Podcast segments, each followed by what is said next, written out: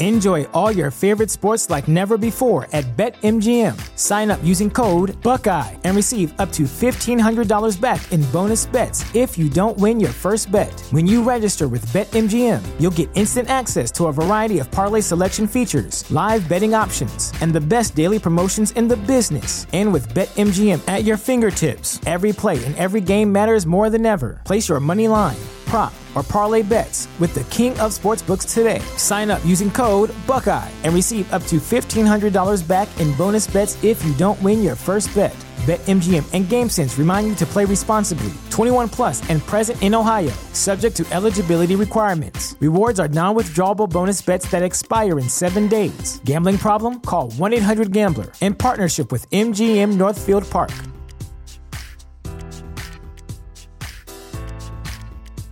At Parker, our purpose is simple.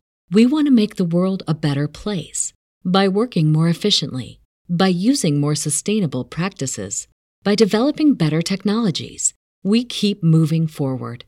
With each new idea, innovation, and partnership, we're one step closer to fulfilling our purpose every single day. To find out more, visit parker.com/purpose. Parker, engineering your success and statements expressed in the following program do not necessarily reflect those of WWDB, its staff, or management. Inspirational women are increasingly popular in the news and media, but many go unheard and their stories are never told. Women to Watch with Susan Rocco captures the stories of many women who truly make a difference. Women to Watch is the vehicle for developing new leaders, encouraging younger generations, and in building self esteem for future entrepreneurs. Good afternoon, everyone, and welcome back to another week of Women to Watch here on WWDB Talk 860. Uh, and for all things Women to Watch, be sure to visit our website at womentowatch.net. That's women, the number two, watch.net. Uh, I have a big announcement this afternoon, and I have a wonderful woman with me in the studio who's going to be our brand new ongoing contributor uh, to the show, financial contributor, I should say, and her name is Kristen Hillsley. Kristen is a financial advisor for Baird, and she's with the Foley Hillsley Group uh, in Bluebell. So she's a local lady here in the Philadelphia area, and I want to welcome her to the show. Thank you. Thank you so much for being here. Oh my gosh, it's my pleasure. Thank you for having me. I, I'm always talking about finances and doing the best I can to, to talk intelligently about it. So I'm thrilled to have you as an ongoing member of our team to be able to really speak um, intelligently about money matters, and in particular um, around money and uh, women. Um, it's something obviously with with women to watch. All of our conversations are around um, helping women to become leaders and perhaps move up the ladder with within some of the corporations they're in. And so I know that you are going to be a wealth of knowledge for us. And you know, when I was looking over my notes and kind of preparing for uh, the show today, one of the things I noticed um, is a question that you like to ask your own clients, and I thought I would turn it around and ask you, Kristen, what is important to you about money? Oh my goodness. Well, it's funny how it feels to have the tables turned. You're on the other side I now. I know, I know. Well, I know um, for me, what's important about money is to try and make sure that I feel in control and educated and secure. And I think almost every time we talk to clients, at some point, they talk about security.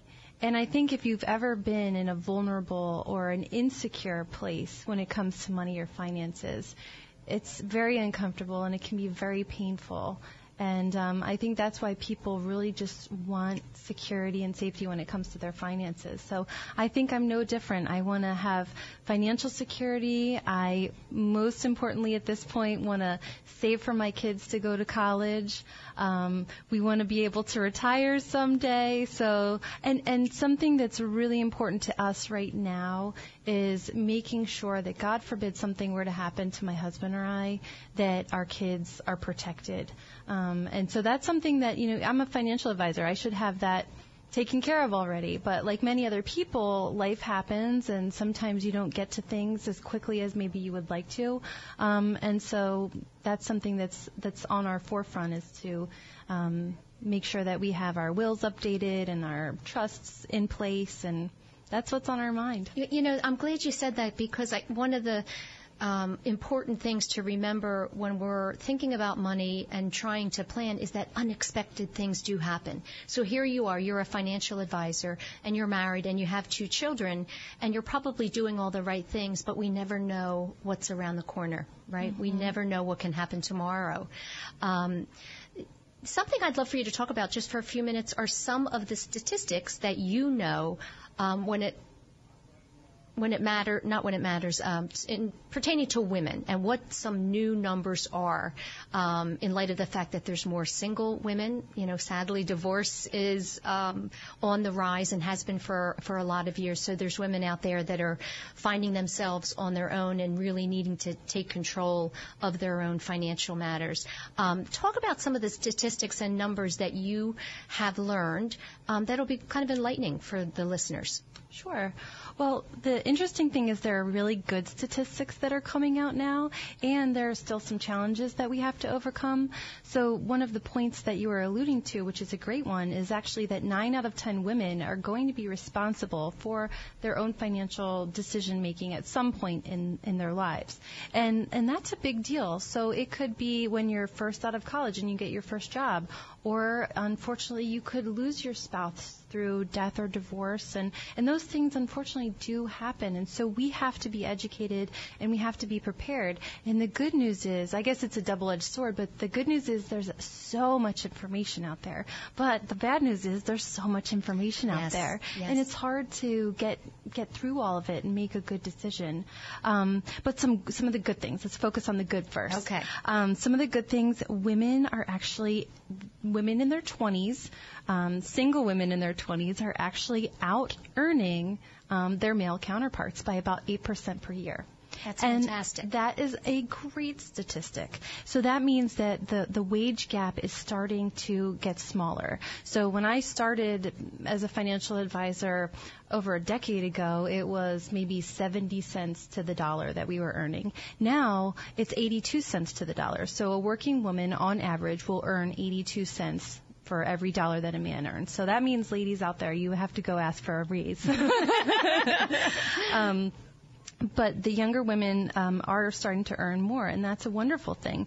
So too is wonderful that women um, are starting to um, graduate college at a higher rate than men, and that's not only true for college, but it's also true for uh, graduate degrees. And we love to see that because more college, more education means more money, and that's how we want to close that gap.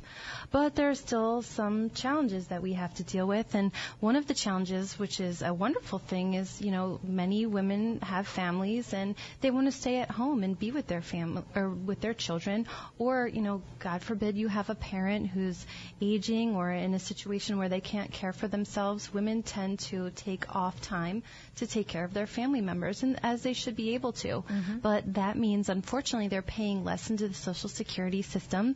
So fast forward to when you're ready to retire and you look at your social security statement and you say hey why is mine less than my husband's? And it's because you're taking the time off um, and you're paying less into the system.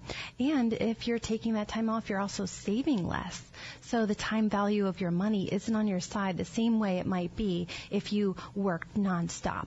Right. Yeah. And, and that's just something that, you know, is the reality of life, right? And, and families and, and what we have to do um, to get by.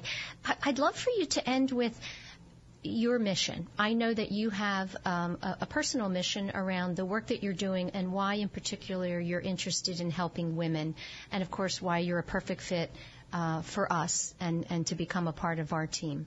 Well, that is so nice. Thank you.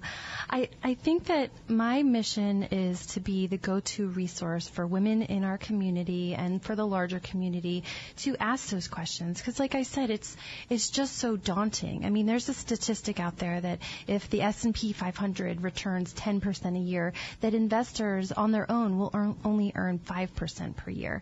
And a lot of it, I think, has to do with paralysis by analysis. There's so much information out there. So if I can be a resource to people people to say, "Hey, I heard this, or I'm thinking this. Um, how how would that impact me? Or, you know, my retirement or my this is really important to me. How do I make it happen?" There is no better job in the world than to be able to help people. Um, going back to my original comment, to to help people get away from that vulnerable situation of am I financially secure and bring them into that confidence situation of I do feel secure, I do feel confident, I can do this. And if I could do that for people for the rest of my life, I would be a happy camper. well, you know, that's the, the most important thing is that, that we can do it. I think a lot of times people look at um, the economy in general and, and the world and where we are and think, is it attainable? Is it something I can really get a hold of my finances depending on where I am on the spectrum uh, of income and, and, you know, what position I am, uh, what my, my family position is and can I do it? And and the truth is you can, and that's what you're going to be doing. You're going to be helping people to know that no matter where they are financially, they can get a handle on things and really, you know, live the life that they want to live. Mm-hmm. Listen, I, am so looking forward to having you on the show every month, and uh, I'd like to say thank you to Baird, of course, for um, signing on as a sponsor of the show and helping us bring these wonderful stories to our listeners. And we'll look forward to having you back next month to talk about another topic. Thank you. It's such a pleasure and such an honor to be here. Thank you, Kristen. And now I'm thrilled to invite to the show uh, my very special guest this afternoon. Uh, joining us today is Cathy Lanier. And Cathy is the Senior Vice President of Security for the National Football League. Cathy, welcome to the show. Thank you for having me. How are you doing today? I'm doing great. I'm doing great. Nice, almost spring-like weather. It is. It, are you calling in from Washington? I'm calling in from the Washington area. Yes, I you am. Are. Okay, so we probably have a very similar forecast for today. Yes, it's beautiful out. It, it is. It is. It's great. Listen, I'm I'm so excited to have you today. You and I have spoken um, a couple of times before this show, and I think you have really a very very interesting story. In addition to having uh, an incredibly impressive career, which we're going to get into and, and talk all about. Um, what I'd love to start with is is for you just to talk for a few minutes about your upbringing, um, which was in Washington. Is that correct? Yes. Yes. Yeah. Talk just talk for a few minutes about what you know what it was like growing up in Washington, and a little bit about your family dynamic. So my um, let's see, my parents married right out of high school. My mom was a secretary. She went to uh, work for the federal government right out of high school. She married my father, also 19, uh, who was a firefighter um, they lived right in the Washington D.C. suburb there um, in Prince George's County, Maryland. Had three children. I'm the baby and the only girl, so the last of the three. Um, you know, at, at that time back, and they got married in 1958. So, in the early 60s, uh, not too different than today. It's very difficult for uh, you know young couples, especially a, a secretary and a firefighter, for for that that income to pay for child care for three children while they worked. Mm, yes. I was born, my mother um, took a leave of absence from work uh, so she could stay home and take care of the three kids, at least until I was old enough uh, to kind of be a latchkey kid, you know, old enough to come home from school for a few hours by myself. Uh, about two years after my mom had left work and I was about two years old, we went on our family vacation, and when we came home uh, from vacation, my father was gone. So my mother uh, was left with three kids and really no income. Uh, mm-hmm. I think mm. my dad ended up paying like three hundred dollars a month, a hundred dollars per child, and so that's kind of what we lived on uh, for the next ten years. Um, so it was a little little challenging. We weren't in a great neighborhood, so a little bit of a rough neighborhood. Um, but you know, as a kid, I you know you don't really think about it. You know, I I never felt like I was missing anything uh, besides my dad, of course, uh, growing up, my mom was a wonderful mom. She was always there with us. She helped me with homework. Uh, you know, I went to school. I was a great student in the talented and gifted programs all the way through um, to the seventh grade. And mom was there to take us to soccer practice and majorette practice. And so it was kind of nice having my mom there. And then, uh, just about the time that I was turning uh, to become a young teenager and, and transferring into um, junior high school uh, back then, seventh grade junior high school. Uh, my mom went back to work, and she went back to work because she wanted to make sure we had opportunities and had some of the things that we we didn't have a chance to get. But it was unfortunately, as you would imagine, not a great time for me to lose my my mother and you know, my caregiver, and you know, just not a great time for teenagers to to not have someone there in the mm-hmm. afternoon when you come home from school. So, right. um, when my mom went back to work, um, I started to kind of get in trouble. You know, skipping school, uh, you know, just getting in trouble. And um, I went from a straight A student and talented gifted program to failing two classes by the end of the eighth grade, and, and fa- I failed solely on attendance. I just, I just kept, you know. So I say about when I was a in my last career as a police officer, um, children are at such a disadvantage um, once they start to become truant. Uh, the same thing happened with me. I you know, started skipping a little bit of classes here and there to be with my friends, and then when you're in algebra class and you miss a couple classes, it's hard to catch up. Right. So after I had, had started to become a little bit truant, uh, skipping a couple classes here and there, then I couldn't catch up, uh, and then I was embarrassed because I couldn't catch up. So then I didn't go to school because I couldn't catch up, and so um, you know everything kind of started to fall apart for me there. Um, so I didn't run away from home when I was in the ninth grade. Uh, you know, like uh, maybe too many teenage girls. I thought I knew everything. I didn't didn't listen to my mother about anything. Um and I ran away from home and got married and uh, I had my son when I was 15. Wow. So I you know, just not not a traditional uh, good traditional start, but um you know, but a year and a half later I found myself a you know, a 16-year-old single mom, uh, you know, with with a ninth grade education, so I wasn't in a good spot. Right, right. Well, you're a great example, Cathy, of you know having a tough um, start. That that's one of the toughest way to start out, isn't it? To be a young woman and a mother, um, not even a woman, right? You were a teenager, and look look where you are today. But you know, I'm curious as you were t- telling your story. Do you think you you know when you kind of started to go astray, were you just experimenting, um, or what, what do you think it was that took you off track? Well, I think it was a couple things. I, I think it was a lot of it was kind of what I try to describe. It's just you know my mother was this great. You know, people always think that. Um, you know, I learned this in policing when I was uh, in the police department. People always think that people who live in poverty, that live on welfare, that somehow they're they're poor because they choose to be, or they're too lazy to work. And and and I tell that story about my childhood, starting with my parents being married, because my my we didn't live in poverty because my mother cho- chose not to work. I mean, she was loved her job as a secretary, and in fact, when she went back to work after a 10-year break in service, she went back to work in the same office, working for the same boss that she left, and she stayed there 30 years. Wow. Um, but situations happen, and I was listening right. to your financial advisor before. Sometimes you, you things happen that you can't anticipate or prepare for, and so I think the the fact that I was in a challenging area. I, I lost my my mom, my parent, my guardian, you know, at a time when I was just you know a vulnerable teenager, and then just kind of became rebellious. You know, it just like too many young girls, you know, just becoming a teenager, you think you know everything, and right.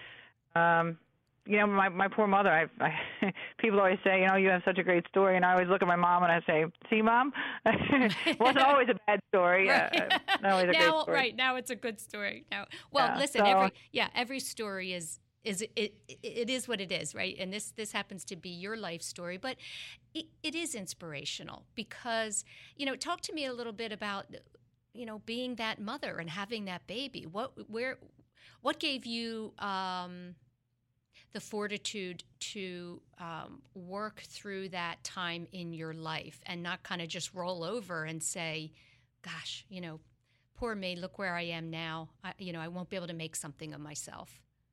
Well, I think that all goes back to the fact that my mom built that great foundation. Okay. You know, yeah. again, something I saw so often in policing is that, you know, children, you know, between the ages of zero and five, that's when you you're the vast majority of your vocabulary and your ability to learn is is molded. And my mom was always there, and she, you know, she helped me with homework. I was reading before I went to kindergarten, and I was, you know, because mom was always there with me. She was always helping me. And she's she so she built that, you know, just that solid groundwork Mm. that and what's important and what matters. And I used to watch my mom when I was a kid. When she wasn't working, she would sit in front of the television with her little um, shorthand note tablet, and she would take shorthand to the TV to keep her her shorthand skills up. She did 95 words a minute in shorthand, Wow. and then she would sit at the That's table and she would type type it all up. And Right. uh, so you know, when I was a kid, she would like get my favorite records and she'd write them all up in shorthand and then type them all up, and so I could read and sing along with my. But that was my mother showing me what good work ethic was. So yes, yes. So it all um, goes back to her. That's really, yeah. Really, I mean, it really does, and a, a remarkable, remarkable woman. And you know, I realized when I, when my son, when I left, uh, you know, the, my marriage and which you know as you would imagine lasted about what any 15 year old uh getting married my husband at the time was 26 and i you know I ran away from home to get married wow um so when i got i remember i'll never forget when my son was born i was laying in this in my bed in the morning in this hot little cramped apartment my son's crib was at the bottom of my bed i had never even babysat before my oh son my was born gosh. so it was really an interesting wow yeah experience learning how to be a mom yeah I remember looking up one morning. He was such a good, such a good baby. He would just lay in his little crib and just look at me. I'd wake up and his eyes would be open. He'd be just looking at me. And uh I remember looking at him one morning and just making that connection. And I thought, you know, it just hit me that you know his whole life depended on me, and here I was with no education, you know, living in this crappy little apartment and no opportunity and no education. And I said, you know, I, I've got to do better. I got to make sure he doesn't have he doesn't have to go through what I went through. I, you know, being a a person who loved education, loved school, um, I was bused into a very, very bad neighborhood, which is kind of what helped push me off track a little bit because Mm-hmm. going to school was just such a difficult experience. So I, I knew I didn't want my son to go to public schools. I wanted him in a good school, and so I tell people, you know, like that minute, you know, that minute when I made that connection that, you know, he was so dependent on me. I just everything I did from that day forward, every single thing I did was to to make sure that he was taken care of and that he had what he needed. And um, you know, I went back to school. I got my GED. Uh, got a job working at the Metropolitan Police Department in Washington D.C. because specifically because they had tuition reimbursement. I wanted to go back to college and get some college education. And uh, you know, and I just started working from there. And I looked up one day and. Uh, you know, I had two master's degrees and Wow. had worked my way through the top of the organization, and uh, all of which was really driven by you know just knowing that I wanted to make sure he was taken care of. Wow, wow! I can almost see that moment that you know, looking at his little face, right? And- Yes. and, that'll, that'll always be fresh in your mind. It's amazing. Now, who you know was there someone guiding you and helping you um, during that transition with the decisions and what to do? You know, how to go and um, get your degree and, and with this small child. I mean, who was who was supporting you? I guess. Uh, Really, kind of a I you know I was fortunate that my my grandmother when when my dad left, my grandmother and grandfather helped my mom uh with everything they could. I mean, they didn't. My grandmother was a secretary also, so they didn't really have much money. mhm. uh, but they did everything they could to help my mom. And then uh, when it was just my grandmother, my grandmother and my mom, my grandmother retired uh, 32 years out of the federal government, and she, when I come back home with my son, she said that I'll retire, I'll take care of your son. You go back to school and you know get your education. And then so I I started working as a secretary initially. I started working as a secretary um in a building in Bethesda. My mom actually taught me how to type on the kitchen table. My grandmother would babysit for me in the evenings. Uh I would go to work as a waitress, so was secretary during the day, waitress at night. My between my mother and my grandmother, they babysat for me. My grandmother during the, my grandmother during the day, my mom at night Okay. And uh I worked two jobs and uh, I you know I just started getting exposed to um people outside of my little tiny world and uh, Yeah. so it's something that's so important to take people out of just their own environment and um I got a great job as a secretary in Bethesda met some uh very good people good professionals that mentored me a little bit Mhm. um just uh I, I worked hard I went to school and you know I I always tell people when I got in the police department yeah, I, I took promotional exams and I moved through the ranks pretty quickly.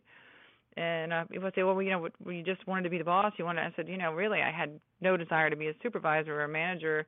When I started taking those promotional exams, I always thought, you know, every time you take a promotional exam and you move up a rank, there's that many less idiots to tell you what to do. That's a good motivator.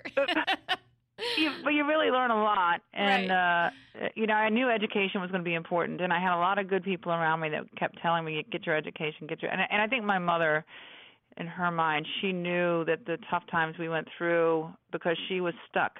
Um, she had just her high school diploma. Mhm. Her only skill was a secretary, and she felt like she was stuck and couldn't do anything to take care of us. So my whole life, she's she pushed, you know, get your education. It's so important. Get your education. Yeah, yeah. I hear I hear that so often. Um, and you had quite a bit of education. Um, you went to you, you're a graduate of the FBI National Academy.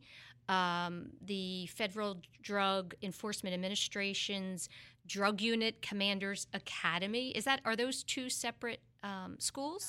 Okay. So the FBI National Academy is a is a you know a pretty sought after um, national academy that's done for the FBI. They get about 300 people that go through that class mm-hmm. a year, and um, the DEA, Drug Enforcement uh, Administration uh, Drug Unit Commanders Academy. I was one of the first and only young women to run a major narcotics branch here in, in Washington D.C. So right. yep. I went through that academy, and um, you know all the time I was doing that, I was getting my formal education. Um, I, I did a lot of piecemealing at first, uh, community college, Prince George's Community College, and then uh, a couple other community colleges. Then I got into Johns Hopkins yeah. and did a bachelor's and a master's uh, degree in management at Johns Hopkins, and then I finished my second master's. Uh, 2005, second wow. master's degree in uh, national security and homeland security. Right. Do, do you love learning? I do. I yeah. do. And you know, I've been out of school now for like yeah, 12 years, 10, You'll probably years. go back. I, I will. Right? I, I know will. I will. Yeah. I really miss it.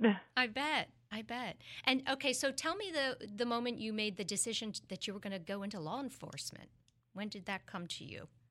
So you know, it's funny because I have my whole family's kind of public servants. My father was a firefighter. Two older brothers, one a firefighter, one a police officer.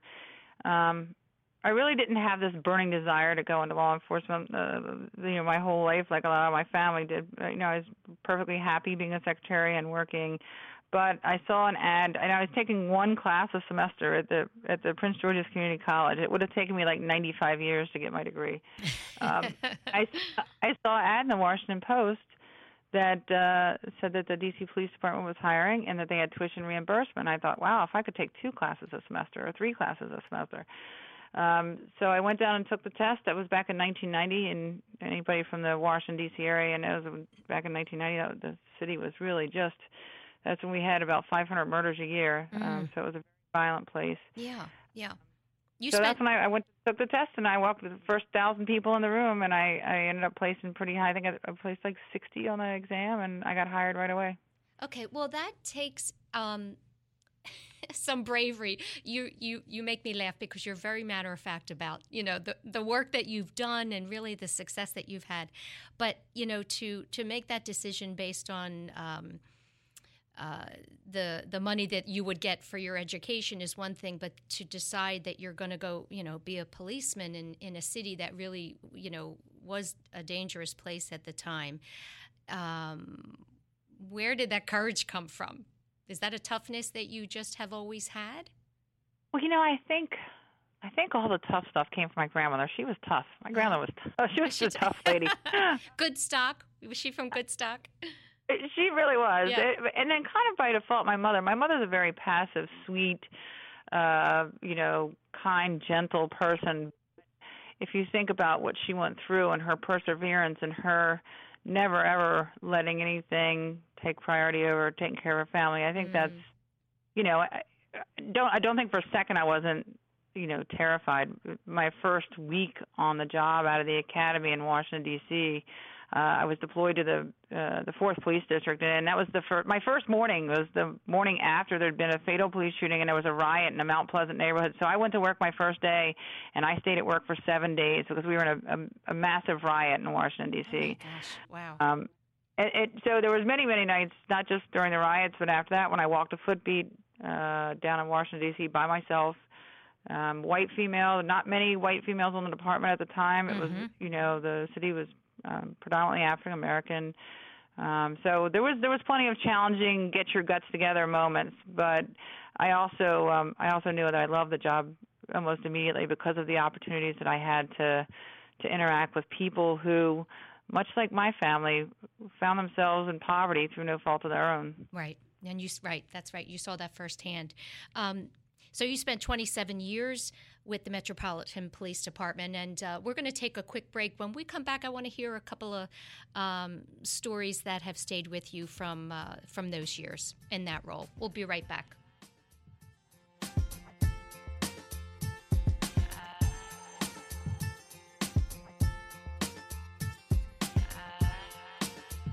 This is Kristen Hillsley, financial advisor of the Foley Hillsley Group, with a big announcement. Last fall, I hosted a women's lifestyle conference to help the women who do it all take control of their finances. Now I'm excited to announce a new partnership with Women to Watch Media to help show women how to own their financial future. We'll have newsletter articles, blog posts, announcements of live events, and a lot more. All available at womentowatch.net and our own website, FoleyHillsleyGroup.com. I'm thrilled about this new partnership and I look forward to being your resource for all things financial.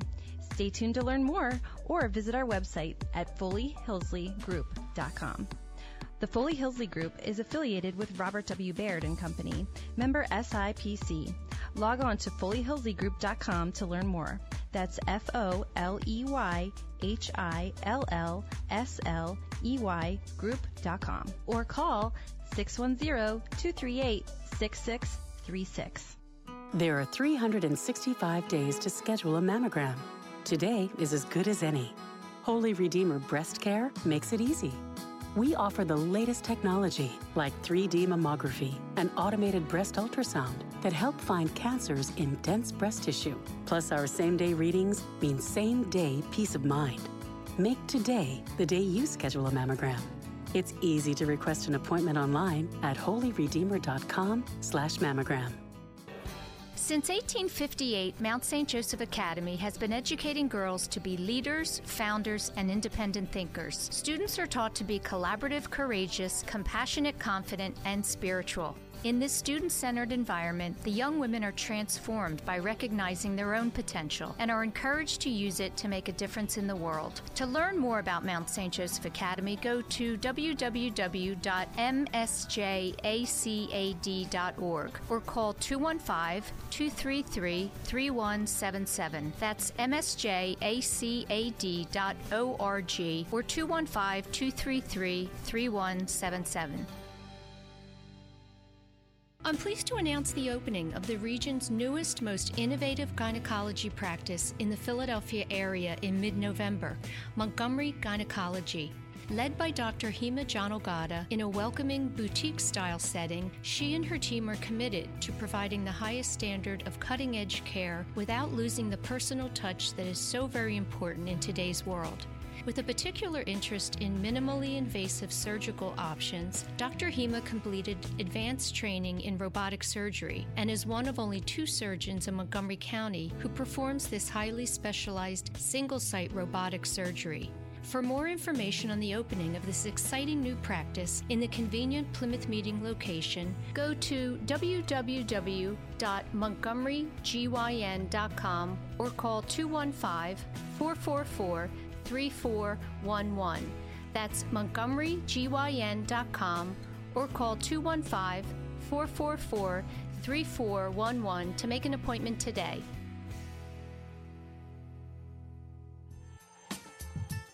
Welcome back, everyone, to another week of Women to Watch here on WWDB Talk 860 and WomenToWatch.net.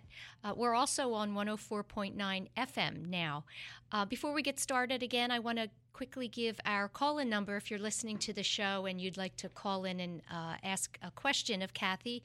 The call in number is 888 329 3306. That's 888 329 3306. Uh, so, Cathy, we were d- talking about your role in DC, um, and as I mentioned, you did. You spent 27 long years, I'll say, there in that role. Um, I one of the things I was curious about, I, I would imagine, you know, what you're doing in a in a role like that, and what you see every day is quite different from. Uh, the jobs that a, a, lot of us are in. And I'm wondering if there was any one particular experience that you had that really stays with you? You know, one of those days where you say, "I'll never, I'll never forget that day." Gosh, there are so many. Uh, there really are. There's so many, and uh, I guess I should say, unfortunately, the vast majority of the ones that really stick with you that you never will forget, as you know, are the the really tragic, the really tragic uh, cases. Um, many of those I saw as an officer coming up through the ranks, but they touched me much more when I when I was in the chief's role. I spent 10 years before I left as the chief of police, and I really fought my whole career. And then when I finally got the chance to be the chief, to really change policing, to try and change the way we interacted with people in our communities, and change our ability to be effective and really protect people. And so those tragic cases that happened when I was a chief will stick with me forever just because I interacted so much with the families and um you know the just to to watch the tragedy from from start to finish is so different than it was coming up to the ranks when you'd respond to a call of a homicide or a a shooting and and you'd see the victim and the heartbreak but then you'd be, on to the next call and as the chief because I put so much into trying to turn around the violent crime in the city and and to, to really engage and show support for families. I stayed in contact with parents and children of really horrific violent crime and and to see just the impact it has has on people's lives over years mm. is just unbelievable. But there are some, you know, light, kind of fun uh, moments that that I will always remember as well. I mean, living in working in Washington D.C., I always tell people uh, there's no place in the world like being a police officer in Washington D.C. It is the nation's capital. You know, I was there for Obama's inauguration. I was actually the lead uh, Metropolitan Police Department lead planning group with the Secret Service to plan that event. Uh, an amazing thing to see two million people come into the city for that inauguration and. Mm interesting things also. Uh, nowhere else in the world is like Washington. Yeah. T- describe for me your um, your state of mind when you're working those kind of situations where there are millions of people, um, you know, coming into one particular area. you're holding your breath. I mean, right? You uh, you know you know that uh, we put a lot of time and effort into planning, and you know I, I've spent my whole you know life trying to continue to build my experience and education to make sure that when we put a plan together that we've thought of everything and that we're thorough and that we things don't go wrong and um no matter how confident and you are and your you know your team and everybody has done everything they possibly can on game day you kind of hold your breath and you just pray that you've thought of everything um so uh, you know I was always a very diligent uh, planner and and and trying to make sure those things go well. We don't really enjoy them until they're all over. I bet. when it's yeah. all over, then yeah. you look back at the photographs or the video that you see on TV and you go, "Wow, it really is uh, quite an amazing thing that that you know you were able to be a part of." Yeah and and that you've done your job well. Um, well, let's talk about. So you you get a call um, regarding. Uh, becoming the head of security for the National Football League. And I read an article where you were describing first, you know, your thought about.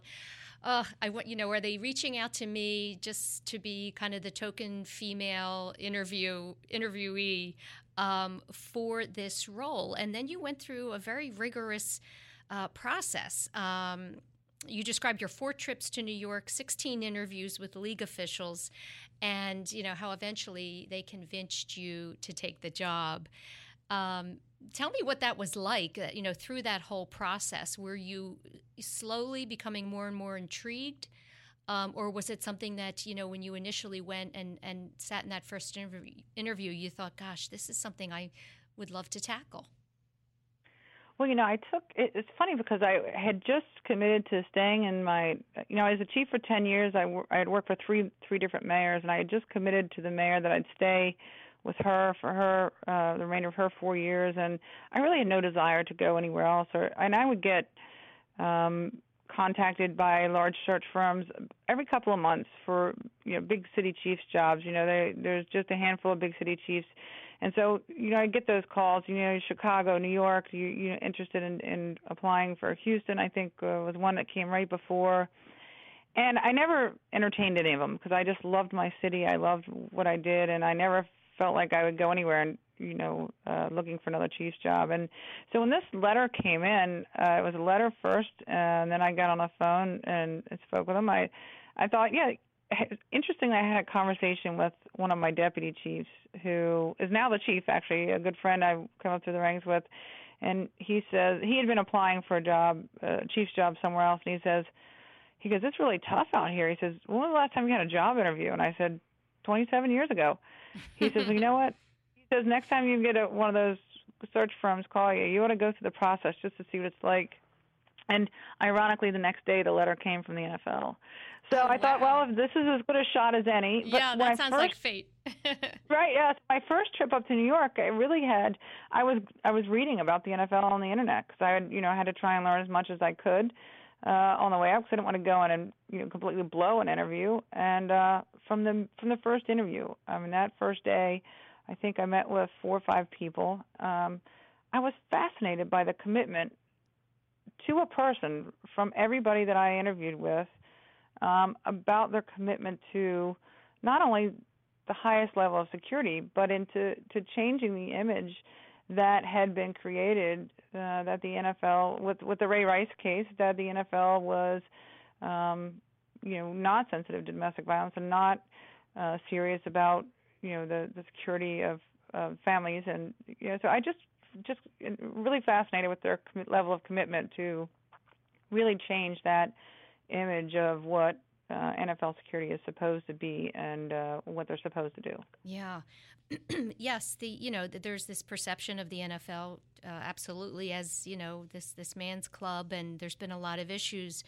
Uh, around domestic violence uh, within the NFL, what, tell me how what are, how do you plan on tackling that? Not that you know image is not specifically your area, but um, how can you help to change that perception and that image? You know, it's one thing I found out about this line of work is, that you know even in the police department, um, we had an image in Washington D.C. as being the murder capital of the world, and we worked so hard to drive down that violent crime and the homicide rate. And ten years after, you, you would still hear people say, "Oh, it's the murder capital of the world." So changing that image was really a large part of of our job. We had to make sure that people understood that. So there is a a really key part of what you do in security and in policing. Um, that is you know making sure people know what the reality is and changing those perceptions. I don't want to say marketing but marketing. Um, you know the the bad stories get out very easily and they get retold all the time. And there's a lot of great things that happen a lot of good things that happen and, and those stories don't get told. So i think too often people in security and policing get tunnel vision on the bad stories and they forget to tell the good stories. And so part of my job is going to be to make sure that not only do i make sure that the security department is, run the best in the country, but that those good things that happen, uh, those good stories do get told because I see them every day, and so that's part of what I what I, I see as my my role there. You know, you have a tremendous amount of responsibility. You know, I was reading really what this position encompasses, and it is managing game day security, um, unruly fan behavior, guarding against uh, game fixers and gambling. Um, of course, well uh, intentioned, I shouldn't say well intentioned, but potential terrorists. Um, domestic and foreign, and investigating allegations of uh, misconduct among players and staff, and that's across all 32 clubs. That seems like a lot, a lot to be managing. Um, how do you tell me how you rely on others and your team um, to help you get all of that done? Wow, you've done your homework. a woman after my own heart. Um, no, it is a. It really is a. I think the my experience in Washington was tremendously helpful. You know, Washington D.C. is a place that there are 32 law enforcement agencies, and you have to really work well with other people because you can't do the job alone, and you have to to do it through teamwork and multiple agencies. And so I think that's where women have a little bit of a advantage in that you know we we approach things a little bit differently. And so for me to get my job done now, much like in Washington, you know, I have to rely on the security directors for the teams, uh, you know, the direct the security directors for the stadiums, the owners of the clubs. Mm-hmm. Um, so it is a it is an interesting uh, process that you know the stadiums security even though I'm responsible for overall security of the games the stadiums all have uh, different types of ownership and who runs it some are owned by the uh, the club owners. Some are owned by and governed by by the state, the, the government, uh, and some, uh, you know, are private. So we have to accomplish what it is that we need to accomplish in security largely through others. Um, we do the investigative work out of out of my office, mm-hmm. but we do have to rely largely on those partners to uphold a standard that that we at the NFL uh, establish. So. Right.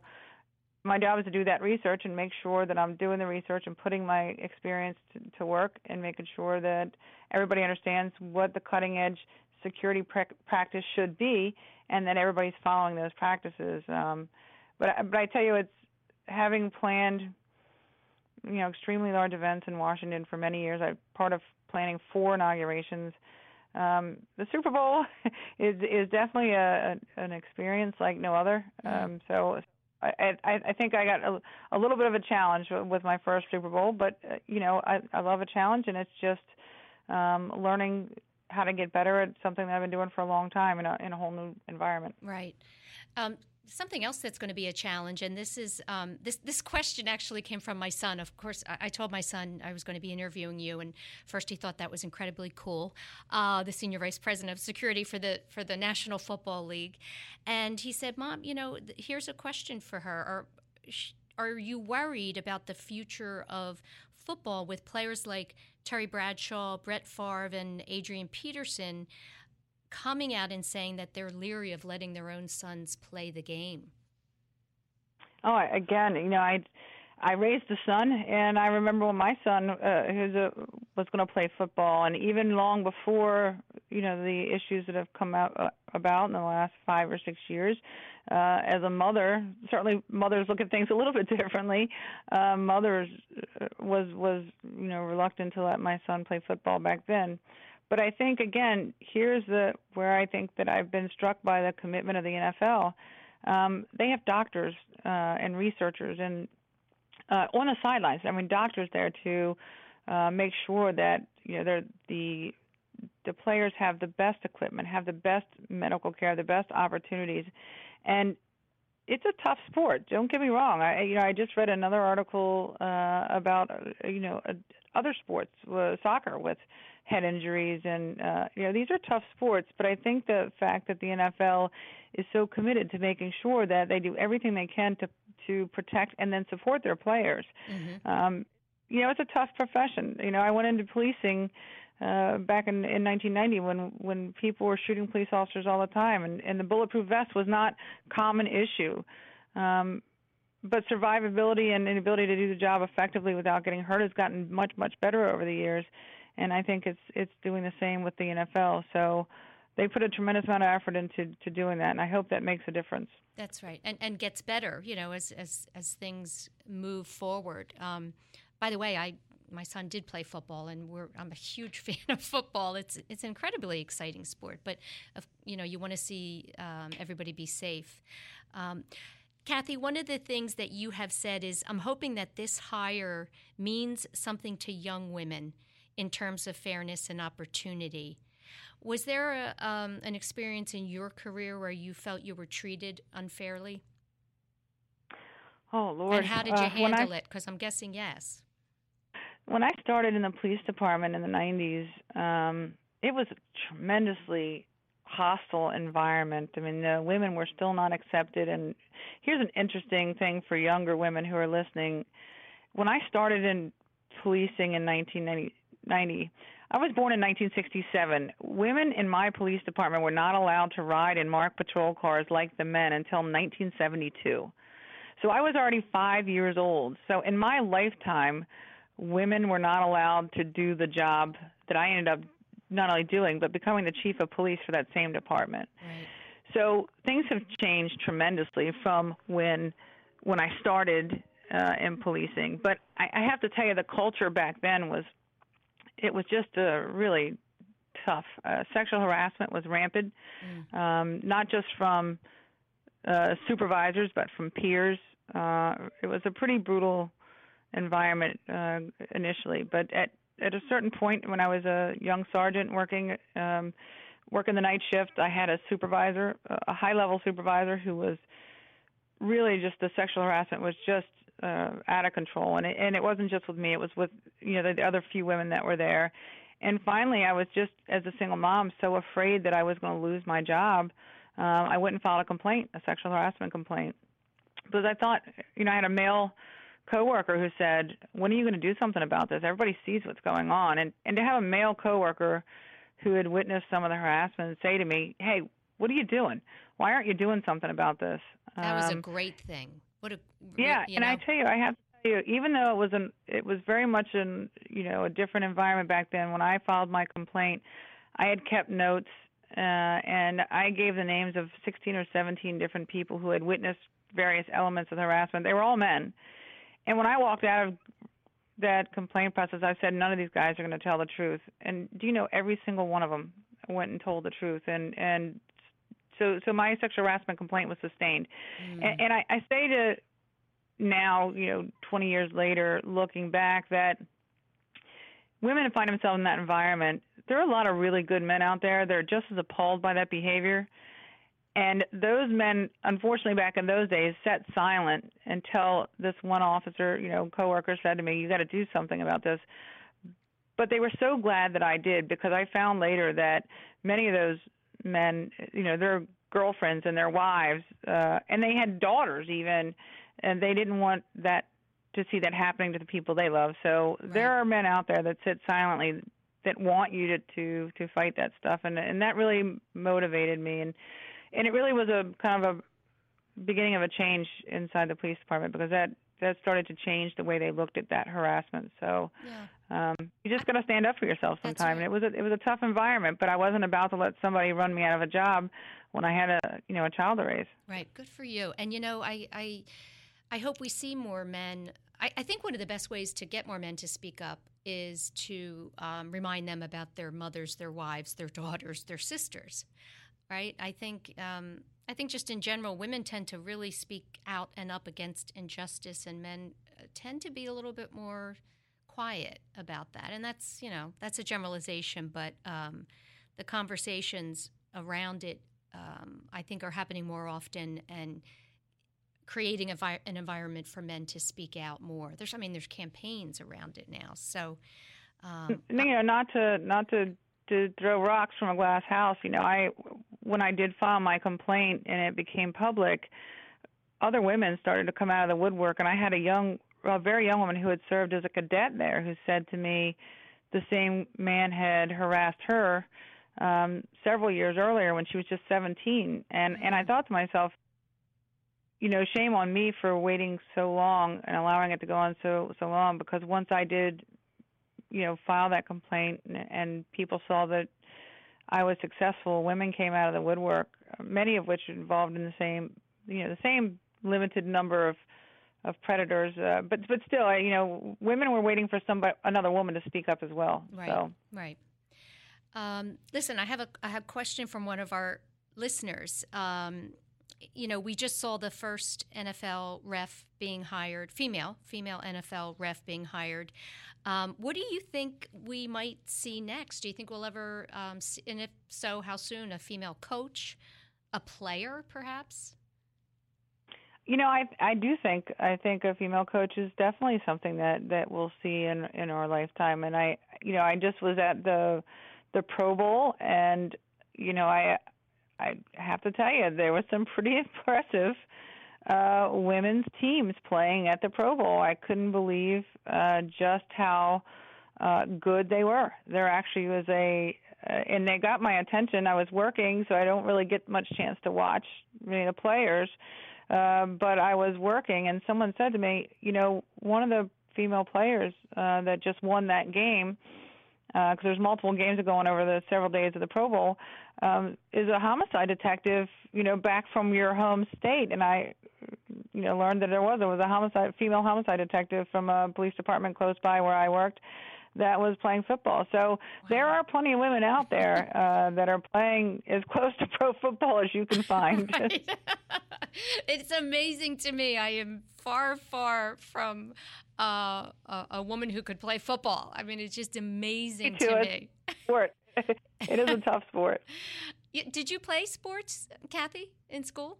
I, you know, I did. Uh, I was played soccer. Uh, you know, my mother made sure I always had something to do uh, when I was a kid. So I played soccer, I played basketball, softball, and then I get into uh, majorettes. I was a majorette for about six years. Um, so I, I stayed very active and involved in stuff. You know, growing up until I became that you know know-it-all teenager. Then I just right. kind of dropped all of right. And how about your son? Tell me about your son. What's what's he up to today? So my my favorite son story. He hates it when I tell the story. Uh, he is. So I. Hopefully you know, he's not sort of, listening. oh, I'm show. sure he's not. He's he's definitely uh, uh, not listening to radio. Um, so he, uh, my son is. I worked two jobs for a while. I told you I got him into private school, uh, little Catholic school by where we lived, by the first grade. Because again, I lived in a pretty tough area and the schools were kind of rough. So I got him into private school between my mother and my grandmother buying bonds. They used to buy bonds for my son uh, when they both worked in the federal government. We were able to keep him in private school all the way through high school. He graduated from DeMatha Catholic High School. First person in my family to go directly from high school to college. He went off to Frostburg. Um, so, you know, all that hard work uh, to to make sure he had a good education all paid off. He finishes school at Frostburg and he goes to work in retail making like eight dollars an hour. So I, I, I could. I, I say that now, and I only say it because he is very successful. He is now, you know, a regional manager. Uh, he is uh, in the cell phone industry, and he's done very well for himself. But you can imagine, after all the struggles to put him in private school and college, and all the vacations I didn't take when he when he came of college in retail, I wanted to just choke him. well, as you know, kids have a mind of their own, right? We can do all the right things, and um, kids are just, you know, they, they're just kids. Well, you know, and the funny kids. thing was, he wanted to work retail because of a girl that he liked in college. Oh, went well, so he followed go. his girlfriend. Thought who can blame him? You know, that's what you do when you're young and you're exactly. teenagers. Right, but if you get listen, if you give them that foundation, they they circle back around. They see the light, um, and you know they go on to do the right thing. Um, Cathy, listen, I'm so grateful to you for coming on. What a great show and a great interview. Um, and I know how busy you are, so I appreciate your taking an entire hour out of your day to share your story. Uh, I'm sure it was inspirational to some of our listeners, and I wish you such success um, at the NFL. And I uh, hope you'll stay in touch with us. Well, thank you for what you do for women, and thank you for your persistence. And I am going to hop off that train in Philly, one of my trips on the way up to New York, and just come and say hello to you and oh, uh, introduce myself. I oh, look good. to meeting you. I appreciate that. Thanks so much, Cathy. All right, take care, Susan. Take care. That's it, everyone, for another week of Women to Watch here on WWDB Talk 860, 104.9 FM, and WomenToWatch.net. Have a great week, everyone.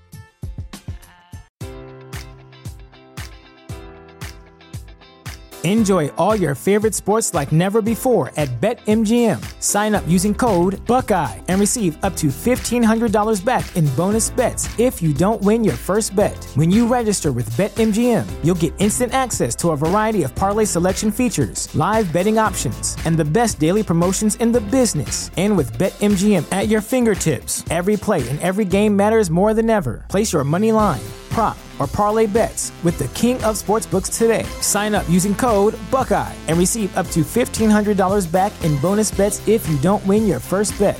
BetMGM and GameSense remind you to play responsibly. 21 plus and present in Ohio, subject to eligibility requirements. Rewards are non withdrawable bonus bets that expire in seven days. Gambling problem? Call 1 800 Gambler in partnership with MGM Northfield Park.